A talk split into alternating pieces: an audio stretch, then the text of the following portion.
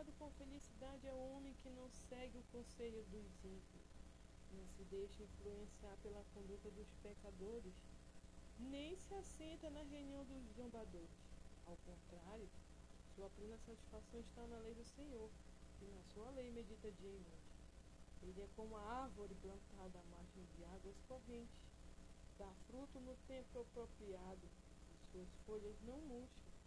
Tudo quanto realiza prospera. Não é o que ocorre com os ímpios. Ao contrário, são como a palha que o vento carrega. Por isso, os ímpios não sobreviverão ao julgamento, nem os pecadores na congregação dos justos. Pois conhece o Senhor e o caminho dos justos. O caminho dos ímpios, porém, conduz à destruição.